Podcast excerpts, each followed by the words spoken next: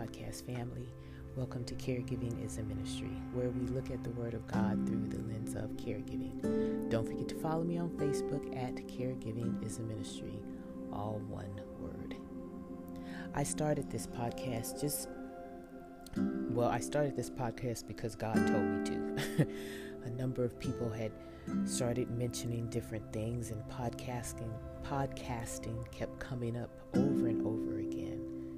And so here I am. But the way God initially got me to do podcasting was through my caregiving experience, right? Hence the name Caregiving is a Ministry. Caregiving for my mom, Janie Ann Bennett. Today is her birthday. She would have been 94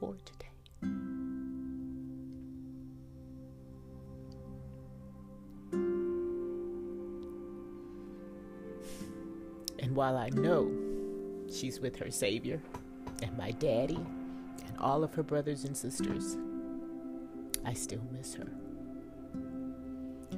Alzheimer's is a horrific disease because it eats away at your loved one's memory.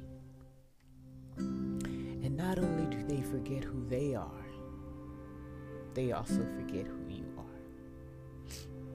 I could tell by maybe six, eight months before she passed that she didn't recognize me as her daughter.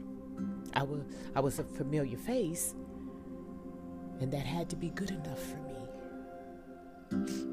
Now that I'm in seminary and I'm doing this podcast and all these things I want to share with her. Let her know what I'm doing, getting her to get her advice, to hear her laugh. But she's not here for me to do that. Occasionally, when I'm praying to the Lord, I'll tell him to tell her hi, as I will other loved ones who have gone on to be with him. And I know that many of you out there who have lost loved ones, you continue to have a conversation with them. That's just, I just don't do that. But my home is full of her pictures, and most of the times I look, I'm looking at them and I'm laughing because she has her hands on her hips. Why? I have no idea. I also know that I did everything that I was supposed to do and could do while she was here. I gave her her roses, so to speak, while she lived. So, as I as much as I celebrate her birth today, I also still mourn her passing. I loved my mom and I always will. So, this will be a short episode, trying to contain my composure. I'm going to end this episode with the prayer as I always do. But the prayer is going to come from her two favorite scriptures one from the Old Testament, or one from the New Testament, and one from the Old Testament. Both will be read out of the New King James Version. John 3 16. For God so loved the world that he gave his only begotten Son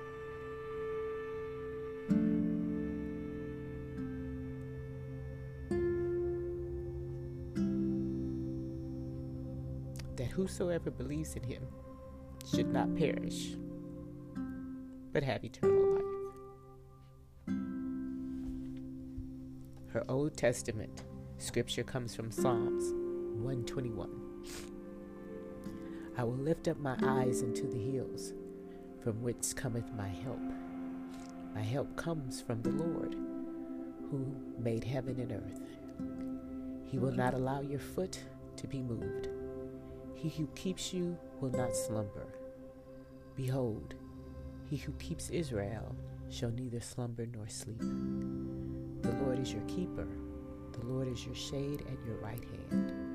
The sun shall not strike you by day, nor the moon by light by night. The Lord shall preserve you from all evil. He shall preserve your soul. The Lord shall preserve your going out and your coming in from this, this time forth and even administer the act of caregiving.